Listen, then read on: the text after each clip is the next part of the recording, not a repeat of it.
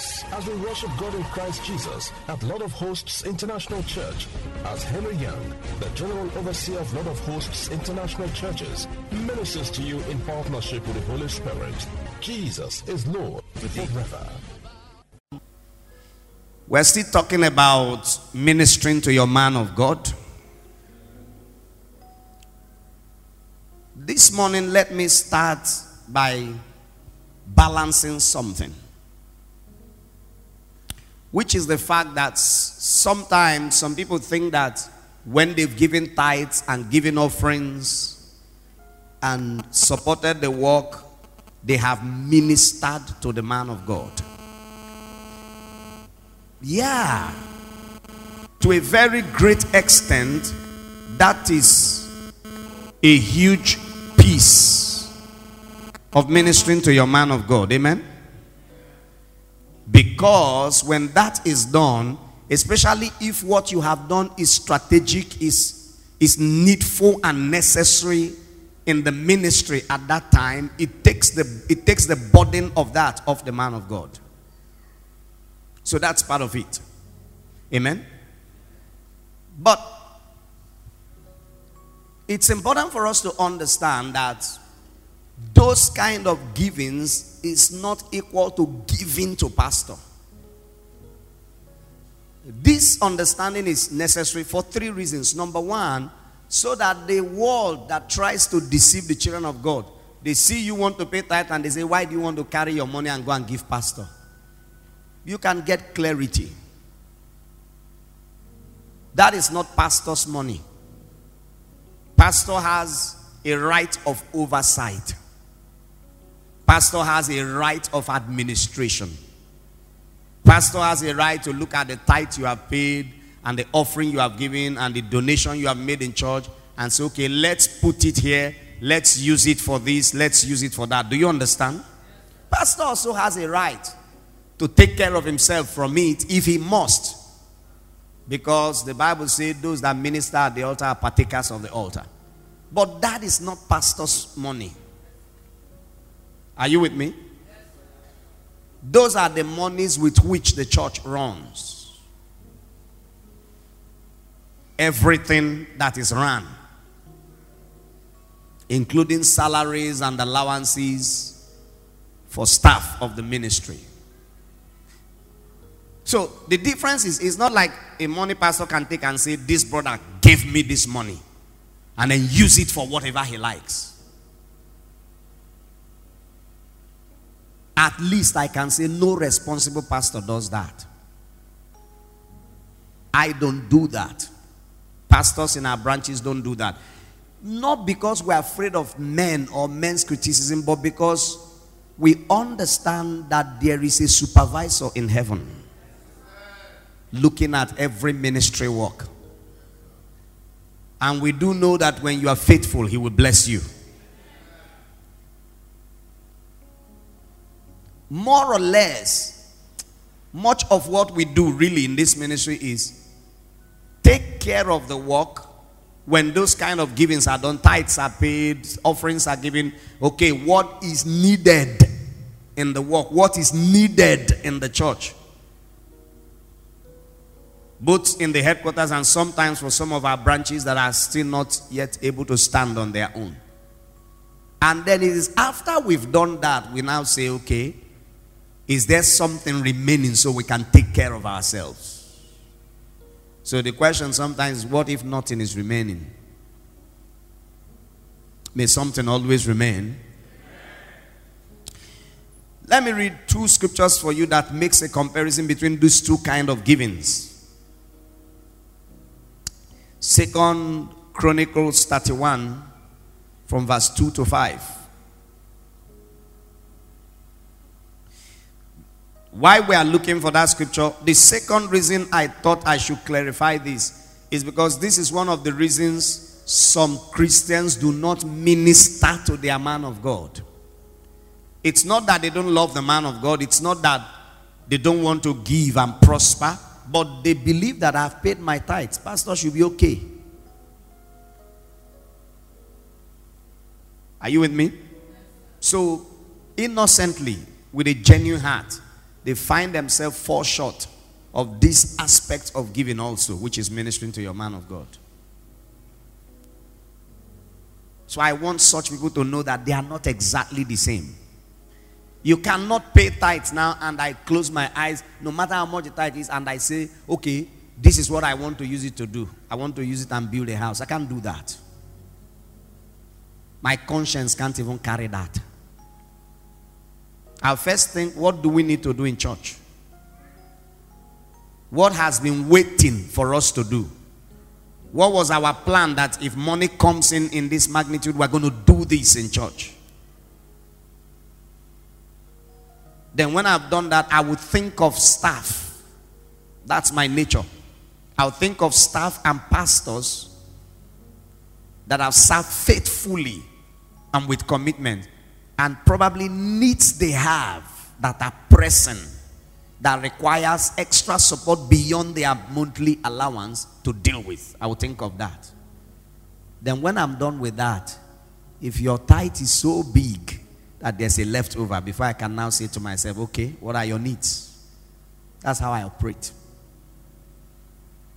And we still believe God that the days are going to come when God is so going to bless you that your tithes are going to be that much bigger in the name of Jesus. Now, but if somebody comes to me and says, Pastor, take this money I sow into your life, that one I am at liberty to do anything I like with it. Although, even when I get that, I still tell myself that look, as a child of God, that thing you preach to people, you have to lead in practicing it. I still say to myself, is there anything that needs to be done first in the work? Then I'll think of seed to my own father in the Lord. Then I'll think of my own need. Because if I eat everything, I don't know I'm going to have the harvest to meet the next need. That's how I live. But at least in that one, I'm at liberty. It's my money. I can do anything I like. If I like, I carry it and go and buy 55 shoes and wear. Nobody will arrest me for that. Are you getting my point? So that slight difference is there. That slight difference is there. The different, they all bring, I believe, I believe, the same harvest. But I think the slight difference is you set the man of God at liberty. You set the man of God at liberty. That's the slight difference there. Amen? You set him at liberty. Praise the living God. Second Chronicles 31, verse 2. And Hezekiah appointed the causes of the priests and the Levites after their courses. That's he gave them their jobs and what they were supposed to be doing according to the law of Moses. Every man according to his service. The priests and the Levites for burnt offerings and for peace offerings to minister and to give thanks. Thank you, Holy Spirit. And to praise in the gates of the tents of the Lord you remember that in the Old Testament, when an offering is brought to the house of God, there are specific portions that God instructed the priest that this one you can take and eat. But this one, you can't eat it. You burn it as a burnt offering. Are you getting something? So that kind of also throws a little light on what I have talked about. That I just remember that when I saw the issue of burnt offering and peace offerings. All right, verse 3. He appointed also the king's portion of his substance for the burnt offering. The king gave some things from his own substance for the burnt offering, to wit, for the morning and evening burnt offerings, and the burnt offerings for the Sabbaths and for the new moons and for the set feasts, as it is written in the law of the Lord. Verse 4. Moreover, he commanded the people that dwell in Jerusalem to give the portion of the priests and the Levites that they might be encouraged in the law of the Lord. We have explained this scripture before, verse 5. And as soon as the commandment came abroad, the children of Israel brought in abundance. Take note the first fruits of corn, wine, and oil, and honey, and all the increase of the field. People have always asked me if I do business or I work, which one will I use as first fruit? Every first income in all of them, all the increase of the field and the tithe of all things, the tithe of all things, brought they in abundantly. Praise the Lord. Now, the king gave this commandment. They brought all of those things. Is that verse 5? Okay. They brought all of those things. I think it's, let's see verse 6. It's in verse 6 that the scripture says, no, that's not what I'm looking for. But the, the point here is when they brought all these things, it was so many. I think we will need to read more before we get it. That the priests and the Levites now had enough. But remember that the scripture said started by saying the burnt offerings are there, the morning burnt offering, the afternoon burnt offering, the evening burnt offering. So the priests are not going to be at liberty to have from there until the burnt offerings are accomplished until they've sacrificed the ones they will need to sacrifice in fire for God. I don't know if I'm talking to anybody. In the New Testament church, that is like when offerings and tithes come in, the burnt offerings to God, which you don't eat as the priest, are the things the work of God needs immediately that must be attended to. And that, in God's sight, and I, I adopted that side in my side, comes before your personal need as a minister.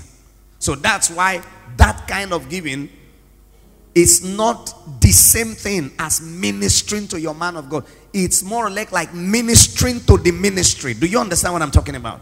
But I understand that different people have different passions. Different people have different passions. There are people, their passion is the man of God. There are people, their passion is the work of God. There are people, their passion is to give into evangelism. Whichever one your passion is, please go ahead giving.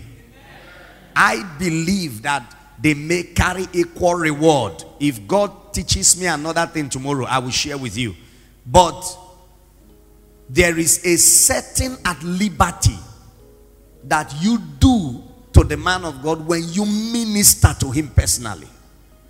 That way, even if he decides to put it back in the work of God, he has a sense of personal sacrifice.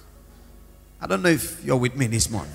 All right, so let's read the other scripture that compares the two. Philippians chapter 4. Philippians chapter 4. We'll read verse 10 and then we jump to verse 15. Why we will jump is because this is just to make a point. We will come back to it in one of the items we'll handle today. Philippians 4, verse 10. One to go, everybody. Read with me, please.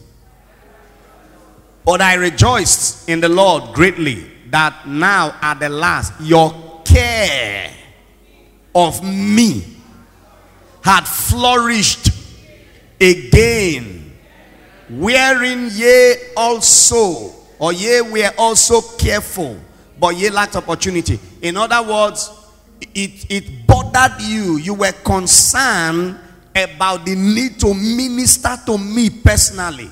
You were careful about that. You didn't forget that. You remembered that. You had that in your heart. But the only problem is that things didn't flow the way you wanted at that time. So now that things have flown and you have been able to minister for me, Paul said, I rejoice greatly.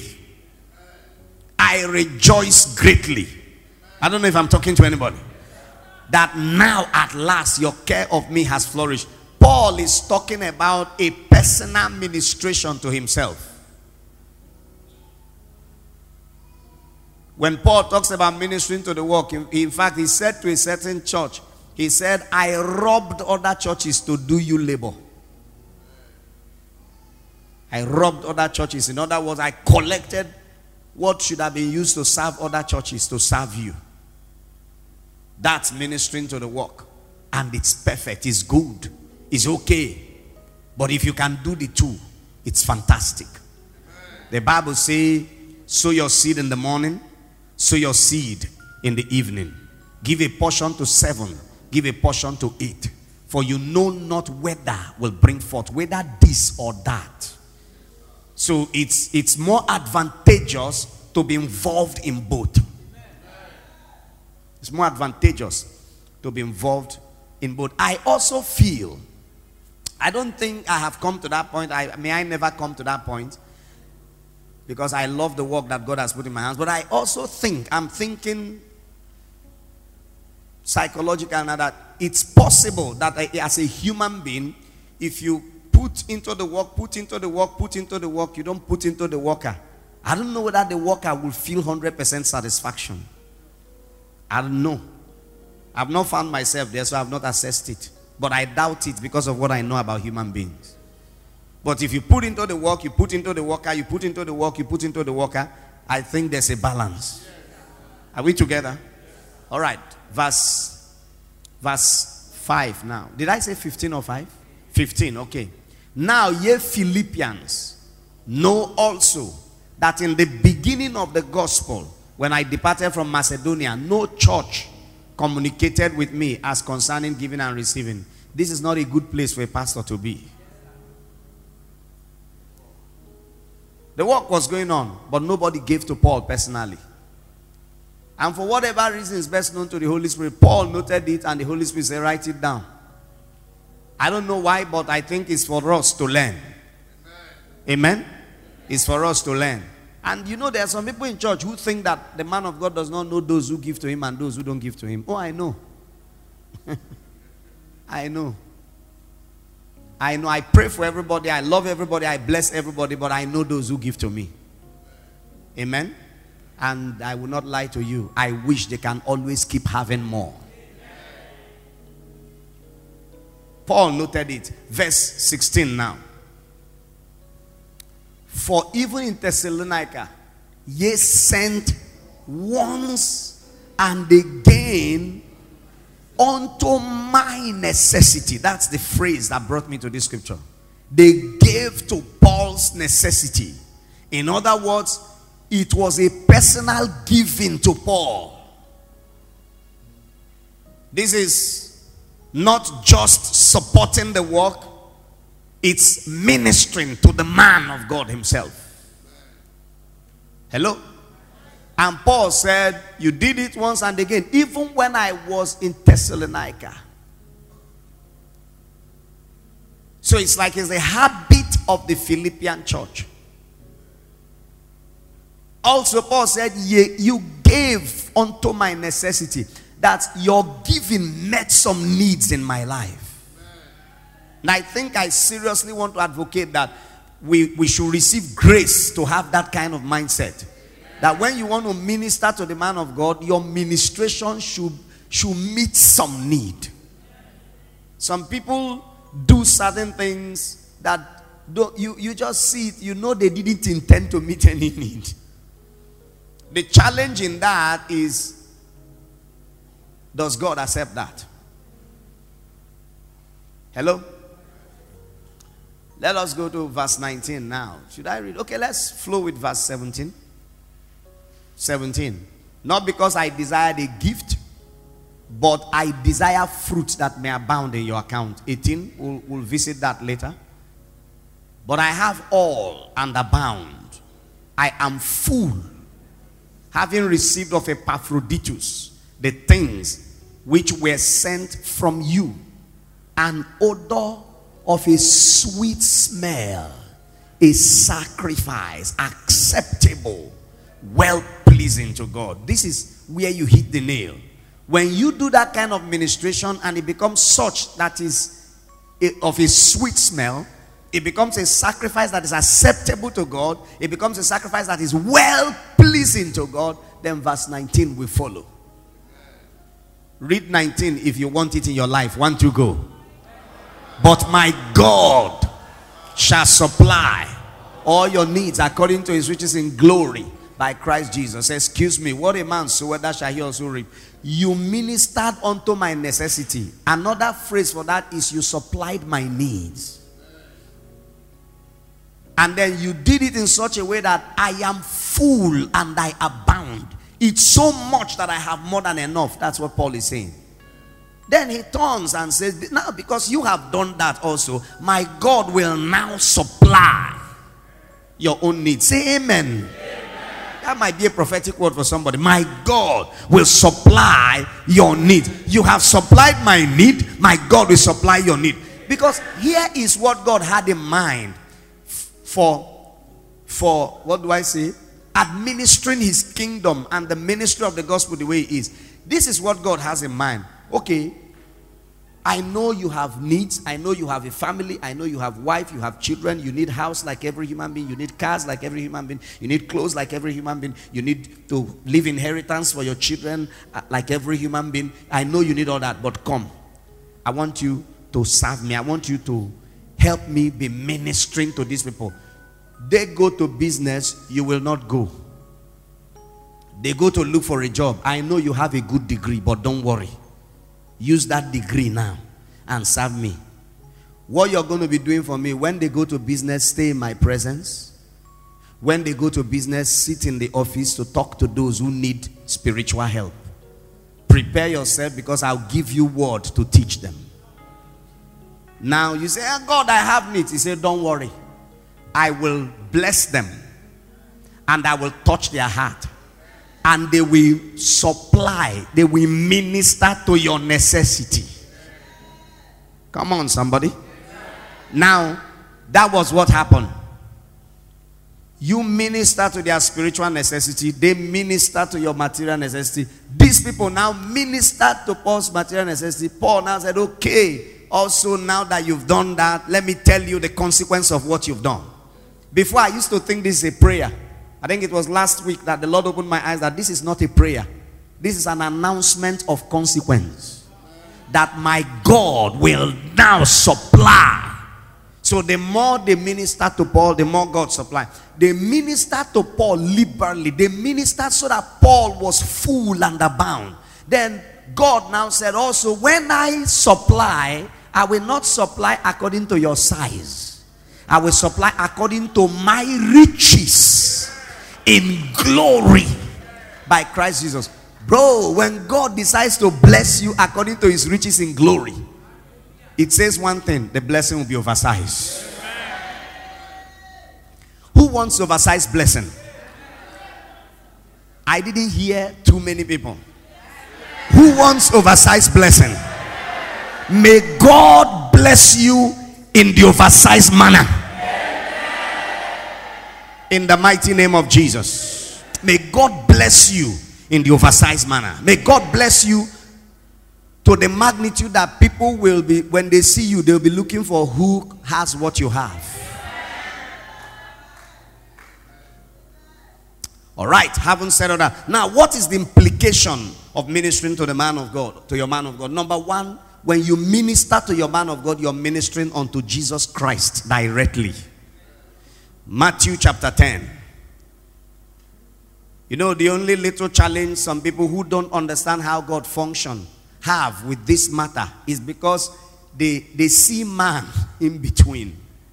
I am very sure that if Jesus Christ was to appear physically and ask people to give him something because he wants to give it to his servant, everybody will give. And everybody will give their best. I don't know if I'm talking. Well, well, let me talk about myself since you are not responding. I said everybody will give. I will give. I will give my best. I don't know whether I will sell something to give. But I think everybody, if Jesus is to stand physically. So sometimes the challenge is that we see man too much.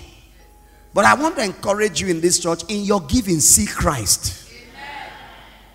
That amen has to be better than that. Amen. Matthew chapter 10, verse 40.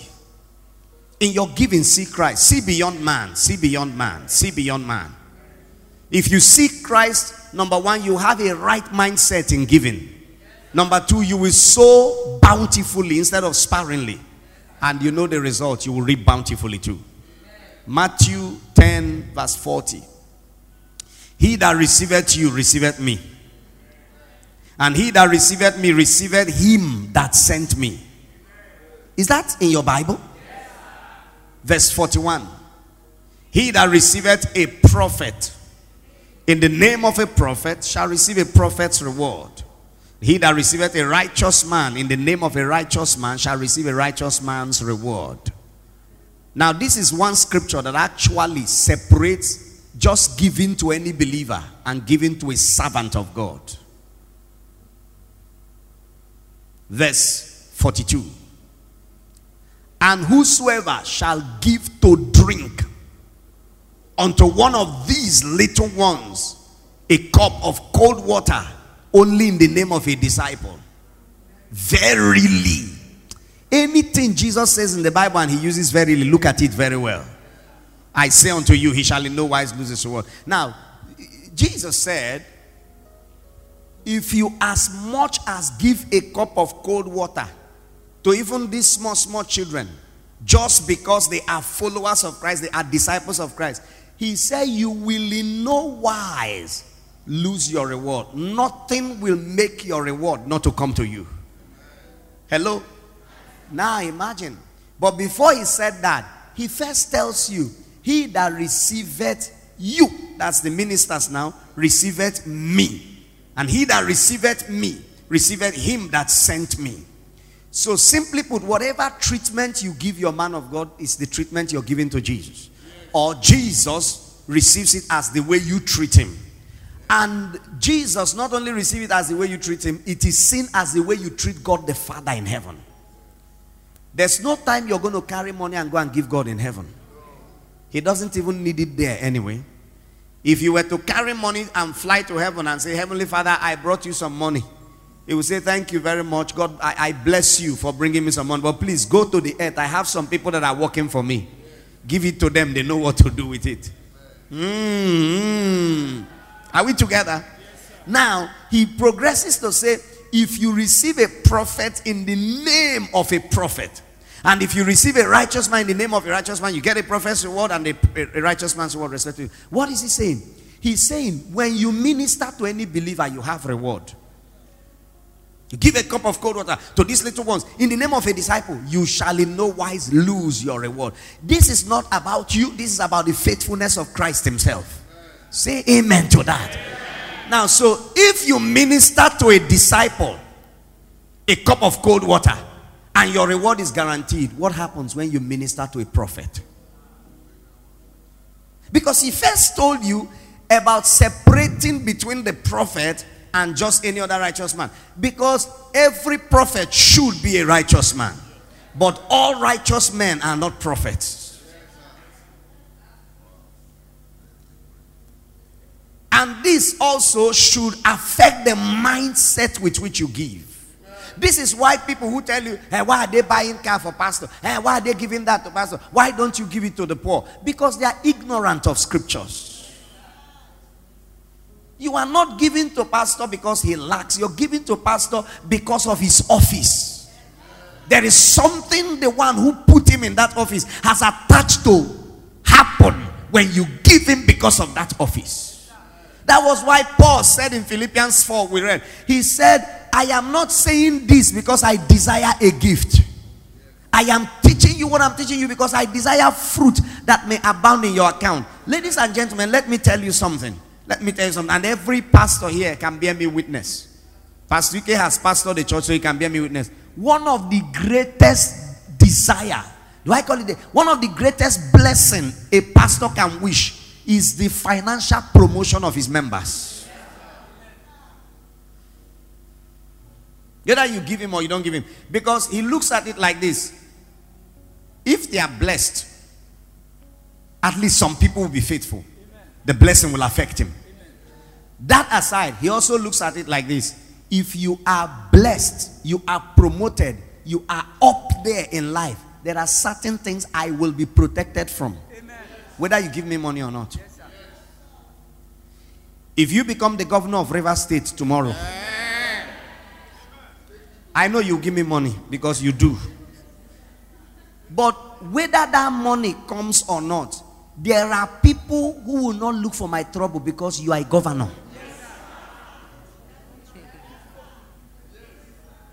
They will say, Come on to na governor, pastor. so, for that alone, you cannot cure a pastor from the desire to see his members blessed. You cannot cure him from that. It's a sickness you can't cure us from, and, and we don't want to be cured from it.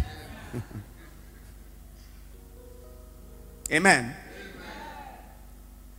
So now, Jesus said what he said because he wants your mind when you are giving to a man of God, give it with a purpose and an understanding in your heart that this one is for my man of God. Amen. And I am giving to him because he's a man of God. I am giving to him because he's a prophet. I am not giving to him because he lack. Because those who think that giving to man of God should be done when he lacks, when the man of God gets blessed, they stop their giving. Those who don't understand that you give because of the work he's carrying, because of the office he occupies. Those who don't understand that will say, Why should I give him? He has more than me.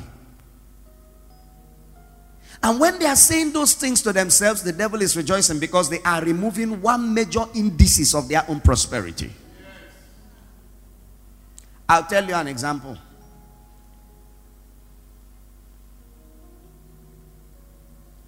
The president of Nigeria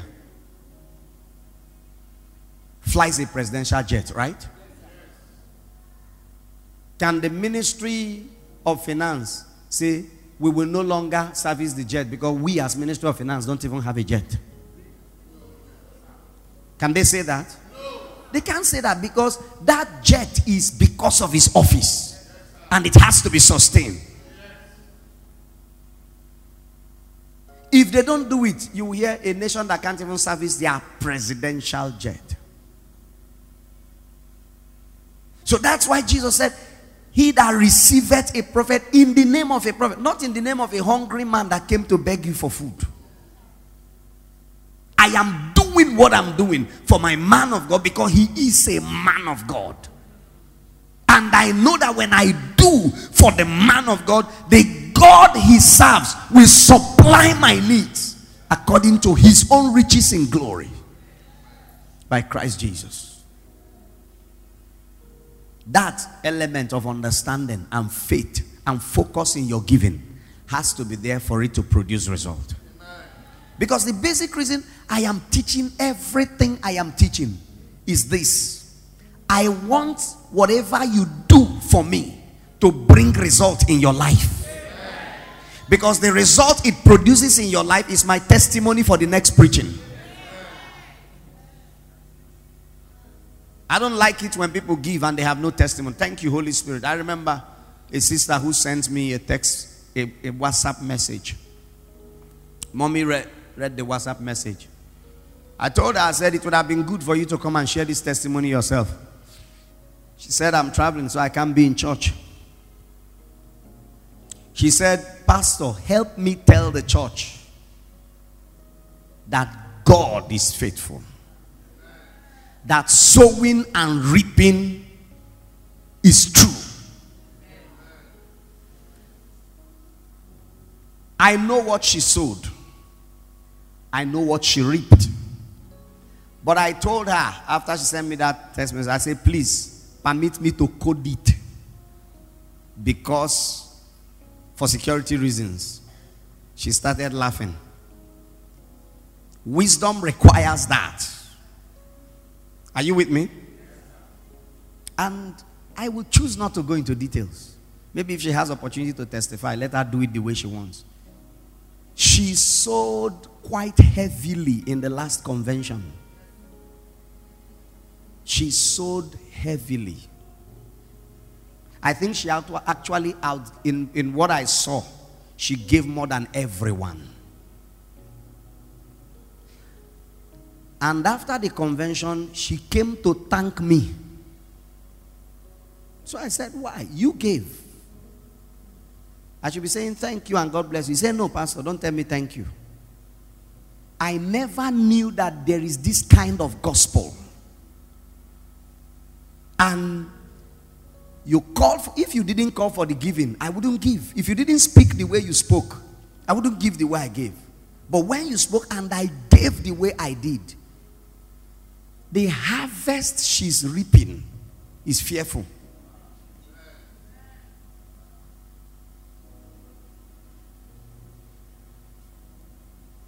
One day she came to see me. She needed counseling. And I love that kind of counseling. Because it was no longer to ask me to pray, there's a problem. It was to say to me, Pastor, please help me pray. I want to know why God is blessing me like this. Because I didn't I didn't plan for this. I just wanted to be comfortable in my life. But the day you said you don't want our members being comfortable, you want them extremely rich. Because that is how the gospel responded. She said, That day I opened my heart. You will have that same testimony. In the name of Jesus. There are things she asked me to say. I don't want to say that. When she comes, let us say the one she will say. But think of it for a while. What if I didn't speak the way I spoke? But what led us to her testimony? Because when I take my time to teach like this, when it's a time or a season to give, it's because I want you to do it in a way that will produce result. Because I've seen Christians give and have result. And I've also seen some Christians give and not have result. And I have studied the word of God and I found out what is responsible. May you give and have result. In Jesus' mighty name. So the implication of giving to your man of God is that you're giving to Christ Himself directly and you're giving to God the Father directly. Say amen to that. The second implication is that you are sacrificing unto God. Every time you give to your man of God, you are making a sacrifice unto the God of heaven and earth. Every time you give to your man of God, you're making a sacrifice to God. All right. I will try not to preach long today as we begin to see where to tie this. The next question I want to answer is why should I give to my man of God? Why should I be giving to my man of God? Number one, because God ordained it so. How many of you love God and you will want to obey God? God ordained it so. Say amen to that. God ordained it so. God ordained it so. God ordained it so. God ordained it so. God ordained it so. Can I hear you say amen? Deuteronomy chapter 12, verse 19. Deuteronomy 12, verse 19. Take heed to thyself that thou forsake not the Levites as long as thou livest upon the earth. That as long as you are alive, make sure not to forget your men of God and women of God. Make sure. Take heed to thyself that thou forsake not the Levites as long as thou livest upon the face of the earth. When I read this scripture, I think, I think, I stand to be corrected, but I think that God actually even wants you to come to the point where as you make money, you are not only thinking of how to pay your tithe and, and solve your problems, you're thinking of how to pay your tithe and how to bless your man of God and your men of God and your women of God. Are you getting what I'm saying? When it becomes a regular habit, that is what it means not to forsake the Levites. And the Bible says, do it as long as you are, you are alive. It's a divine ordinance. It's a divine ordinance. Deuteronomy 18, verse 5.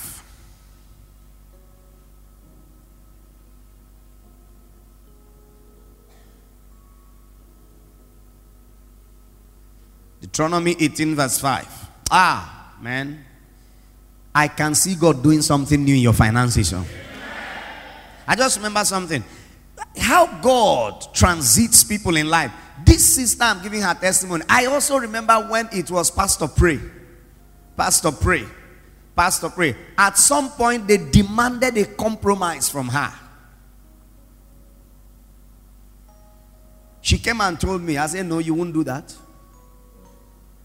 You won't do what is a lie. It's a, what they are telling you to do is a lie. You won't do it. She laughed. She said, I already planned not to do it, but I don't know whether I have the strength. Because the money involved here is big. But I decided to come and talk to you so that I know you. I know what you will say. I know you. So when you say don't do it, I will now know that it's a matter of obedience or disobedience. And when I told her not to do the wrong thing they asked her to do, the thing began to shake. I told her, I said, My sister, I have come to a point in my work with God that I prefer to starve than to eat the devil's food. Hmm, I think I like that statement. I prefer to starve than to eat the devil's food because devil food they purge belly.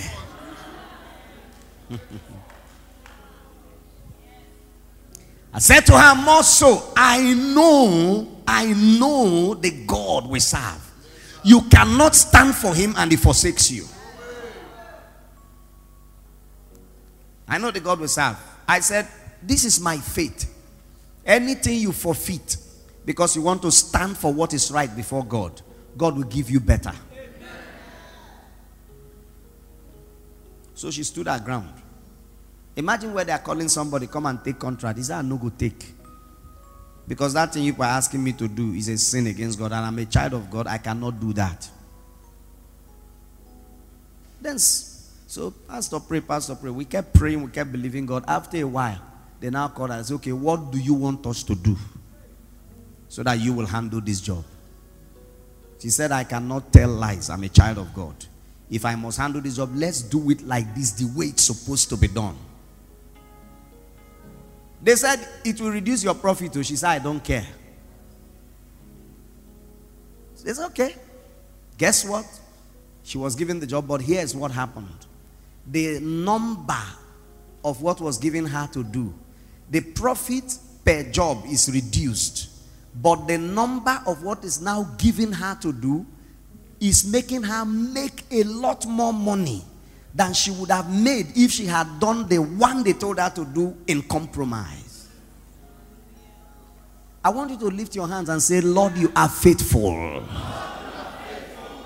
Can I bless somebody this morning? That will be your testimony. Anything you have forfeited, anything it appears as if you would have gained it if you compromised but you refuse to compromise because you love Jesus, you want to serve Jesus, you want to honor Jesus, may the God who you honored give you 10 times more than what you lost. In the mighty name of Jesus. The amazing thing in her testimony is the same people that said you must compromise, and she said no, and they said you're not going to get this job if you don't compromise. The same people turn around and say, Okay, we want you to do it. How do you want to do it? May God make the wicked to bow before you. May God make those demanding compromise from you bow before the righteousness of God in you. In the name of the Lord Jesus. Deuteronomy chapter 18, verse 5. For the Lord thy God had chosen him out of all thy tribes to stand to minister in the name of the Lord. He is, and him, sorry, and him and his sons forever. Verse 6. And if a Levite come from any of thy gates out of all Israel, where he sojourned, and come with all the desire of his heart, of his mind, unto the place which the Lord shall choose. Uh-huh. This God is too detailed. Let me read this scripture. No, put verses. Let me read it the way it would have sounded in the New Testament. If a pastor come out from his house. That is the pastor that is laboring among you. And come with certain needs he has in his heart. He will come to the church. That's the way that scripture will read in the New Testament. Verse 7. Then he will do what? Minister. In the name of the Lord, his God. Let him, if a pastor has need, let him go and minister. wow. Wow. Not let him go and beg. Let him go and minister. Not let him tell lies to raise money. Let him go and minister. Hello?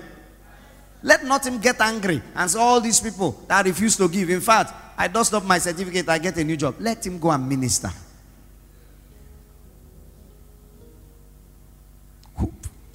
Man, I'm loving scriptures more and more.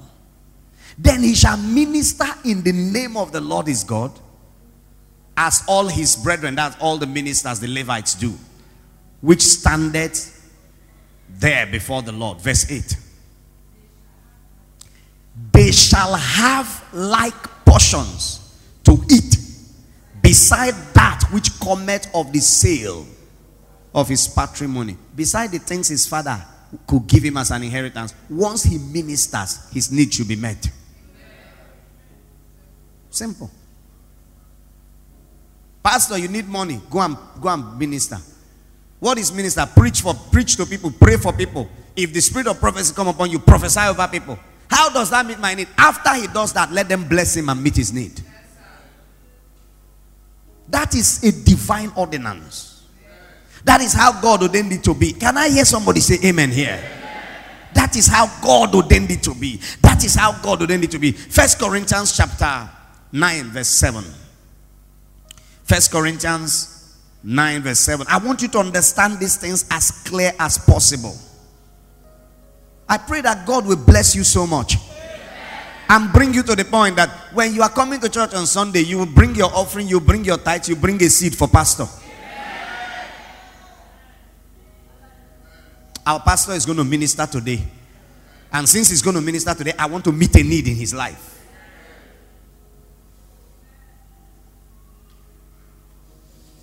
First Corinthians 9 7. Who goeth a warfare anytime at his own charges? Who planted a vineyard and eateth not of the fruit thereof? Or who feedeth a flock and eateth not of the milk of the flock? We are the flock of God. And the, the scripture simply says anybody feeding us should enjoy some milk when it is well with us. Simple. Verse 8 Say I these things as a man, or sayeth not the Lord the same also? Hello? Verse 9 For it is written in the law of Moses, Thou shalt not muzzle the mouth of the ox that treadeth out the corn. Doth God take care of oxen? In other words, is God bothered about oxen that is that made him give this law? Verse 10. Please read with me, one to go. Or saith he it altogether for our sakes? For our sakes, no doubt. This is written that he that ploweth should plow in hope, and that he that treasureth in hope should be a partaker of his hope. This scripture sounds like this. It sounds like saying, when the man of God, like we read in Deuteronomy 18, comes and minister to you, he is planting a vineyard. When he comes and minister to you, he is feeding a flock. And he deserves milk from the flock he's feeding. When he comes and minister to you, he is like an ox that is treading out corn.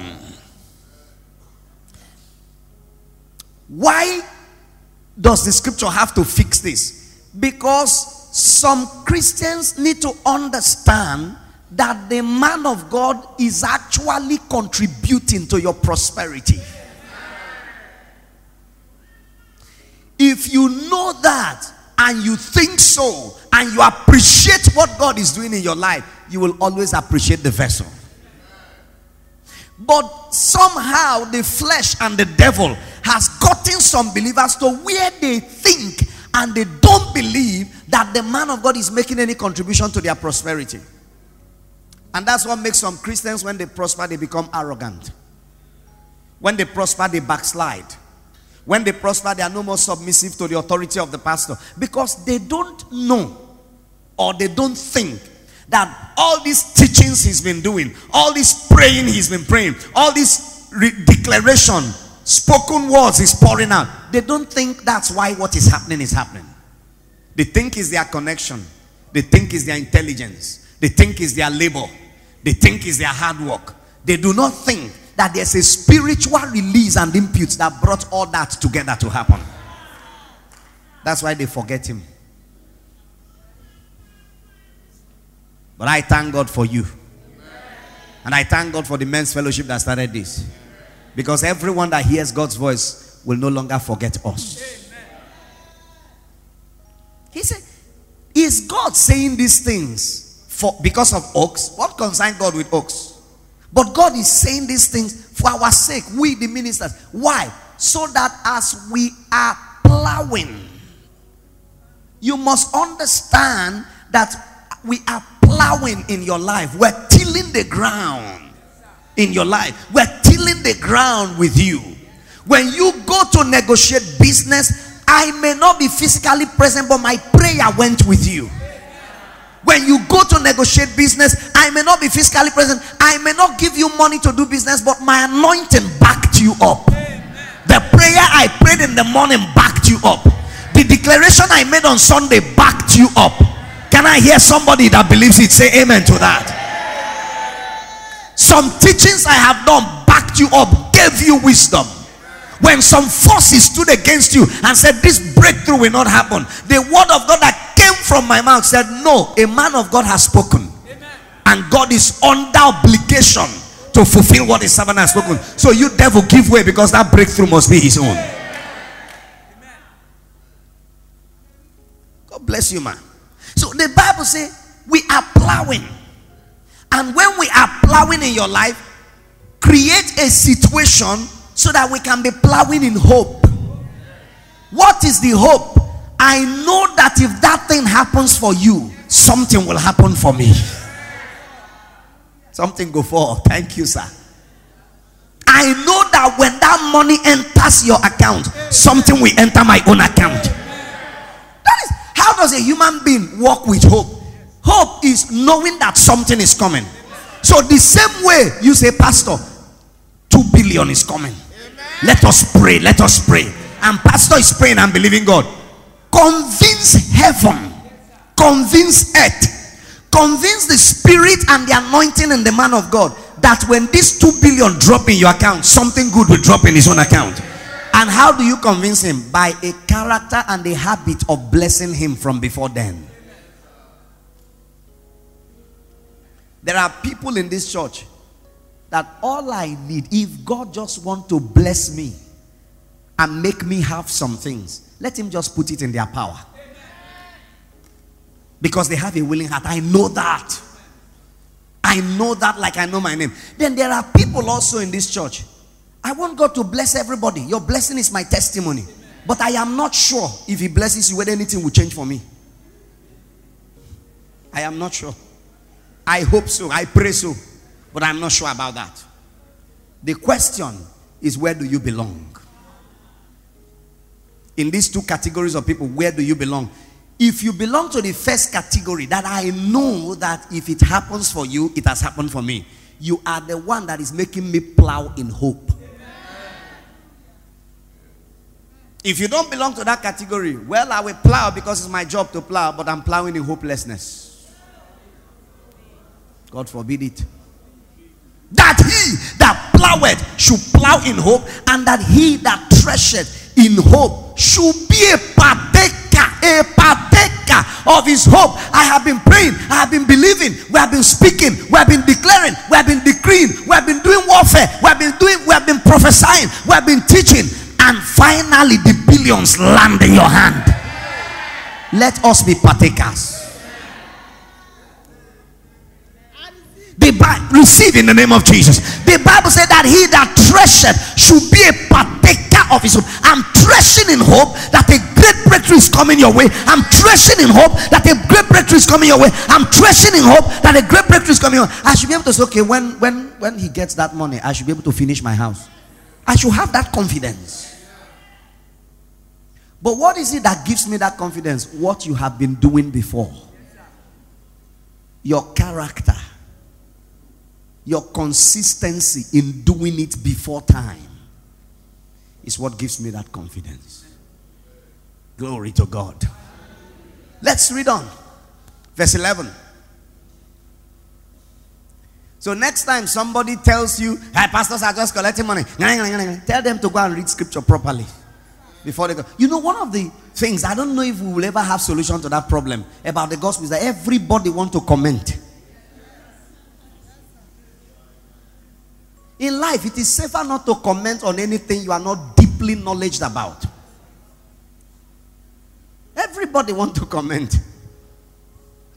Verse 11. if we have sown unto you spiritual things, is it a great thing if we shall reap your carnal things? So now you understand that that's exactly what all the explanation is about. Verse 12. If others be partaker of this power over you, are not we rather, nevertheless, we have not used this power, but suffer all things, lest we should hinder the gospel now of Christ. Now, here's what Paul is saying. When you have a mind that is supposed to give in to your man of God, then the man of God may choose not to push it in order for the gospel not to be hindered. But take note of one thing you are making him suffer some things. Pardon, sir. Yes, you're muzzling the mouths of the ox that is treading the corn. And may you not be that in Jesus' name. But here is the issue who makes a man of God suffer some things and he himself will not suffer some things? If you muzzle the mouths of the ox, he can't tread anymore. He that giveth a cup of cold water to this little one in the name of a disciple shall in no wise lose his reward. Do you understand what I'm saying? I've seen people that call, call, come into the church, God bless them. The next thing they think is to check out. And I've also seen many of them crumble on the long, on the long run. Because it's like it's like somebody bestows labor, and then when it's time to eat the fruit of the labor, that's when you pick offense. And deprive him his labor. Verse 13. Do ye not know that they which minister about holy things live of the holy things of the temple? And they which wait at the altar are partakers with the altar. Partakers with the altar. I used to think this scripture means partakers from the altar. There's a difference between partakers from the altar. Partakers from the altar means what is in the altar, they can go and collect from there. That side is there. But partakers with the altar means as you give to the altar, you give to them. Because the altar without a priest is a useless piece of block.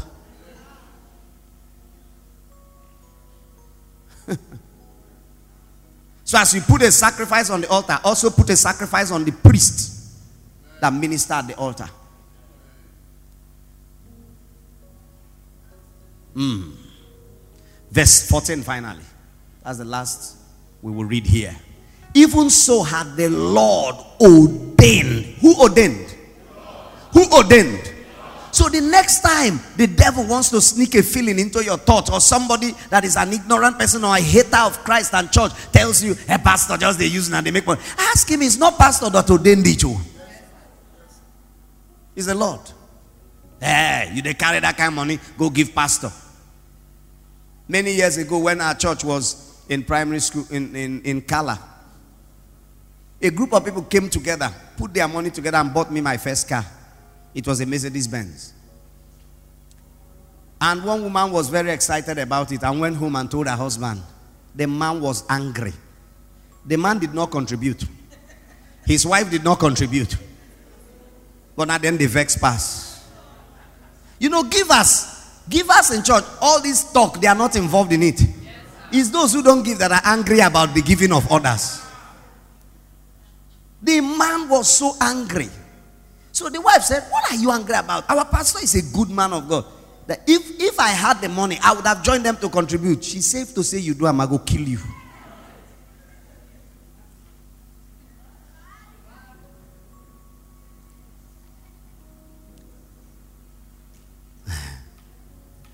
So I left the matter. Few months later, the man lost his job. He was working in an oil servicing company. He lost his job. The wife, who was not working, got a job. I won't talk more than that. You do the mathematics yourself. Even so, had the Lord ordained that they which preach the gospel should live of the gospel.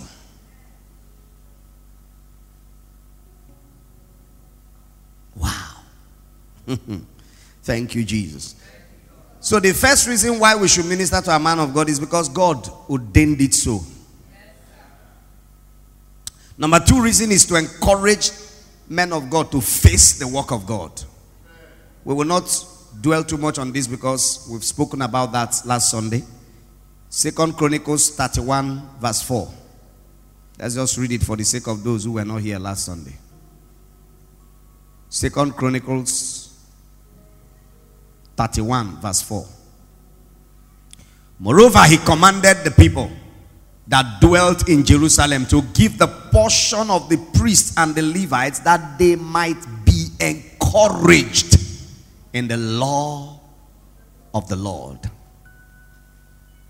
When you minister to your man of God and minister consistently and minister bountifully, he gets encouraged to stay in the work. He gets encouraged to do the work. Am I talking to somebody? Some time ago, I traveled for a ministration. I traveled for a program. And where I was in the city where I went to preach, the Lord spoke to me about a pastor. Please listen to this testimony. A pastor that I used to know that left ministry and went and got a job in a hotel. Yeah. So the Lord spoke to me to tell him that he's out of the line of destiny.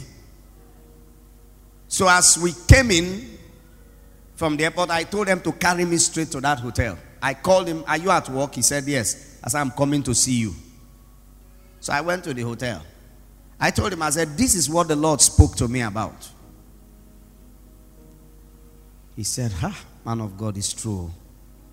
My conscience has been grinding me. But the problem I have is that I'm tired of begging people. He said, I have to beg for almost everything. House rent, I beg. I have only one son. My son's school fees, I beg. And I just woke up one day and said to myself, You are educated. What are you begging for?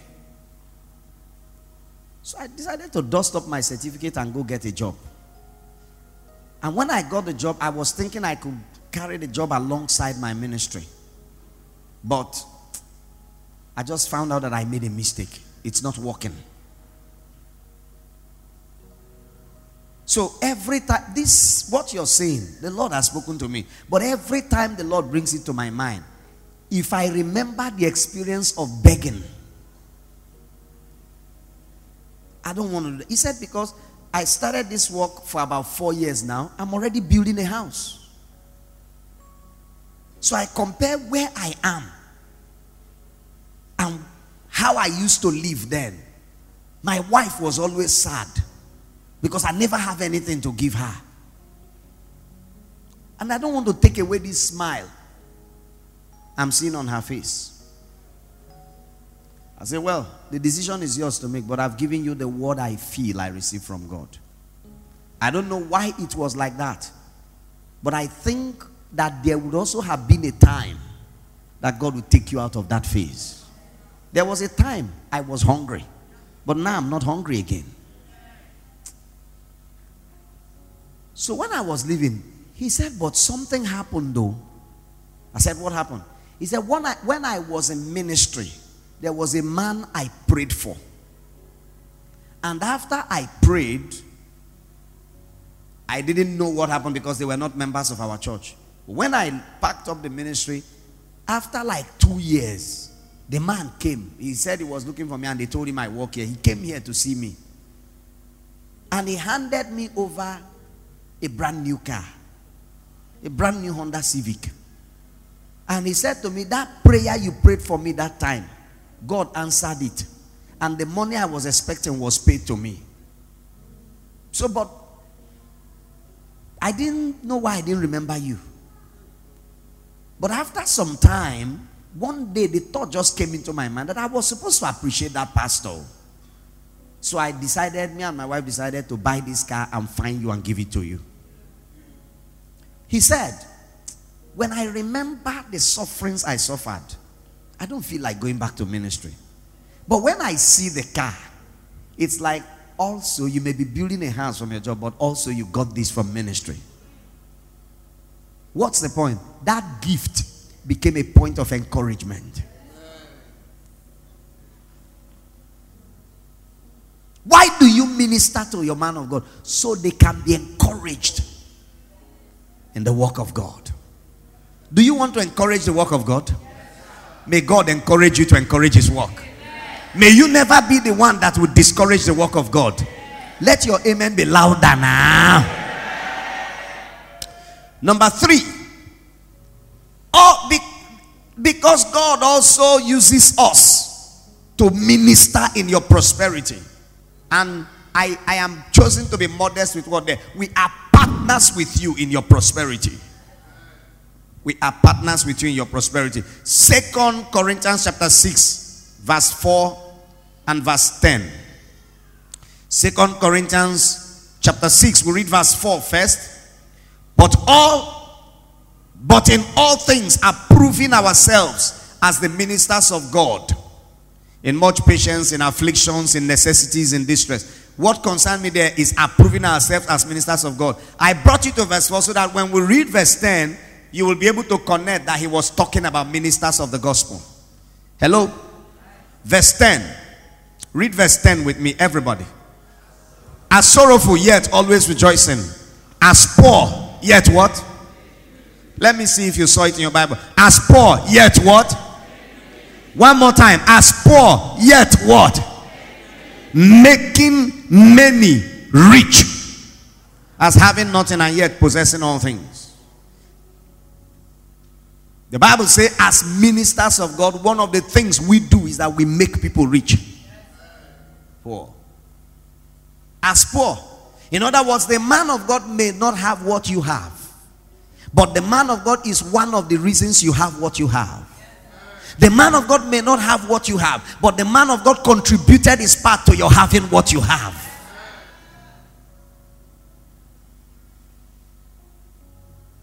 Second Corinthians 6 verse 10. As poor, yet making many rich.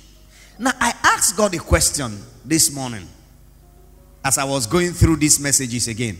Please listen carefully because it will help you. I said, God, if we pastors make many rich, we make people rich, how come those who are not born again and don't have any pastor in their life, how come some of them are rich? So who is making them rich? I didn't ask that question because I dispute the word of God. Are you with me? But I wanted to know. And the Lord gave me an amazing illustration. Deacon, your son Joseph has a coach, a football coach. Do you have a football coach? No. Why? I'm not a footballer. Simple. He wants to play football. He wants to take it as a career. So he needs a coach. You don't want to play football. You don't want to take it as a career, so you don't need a coach. The Spirit of God gave me that illustration. He said, When you are a child of the kingdom, you want to be rich in righteousness, you need a pastor, you need a coach. But the world want to be rich but not in righteousness, so they don't need a pastor. He said, number two, when the world sets out to make money, the devil does not oppose them. Because he knows that what, both them and what they make still belongs to him.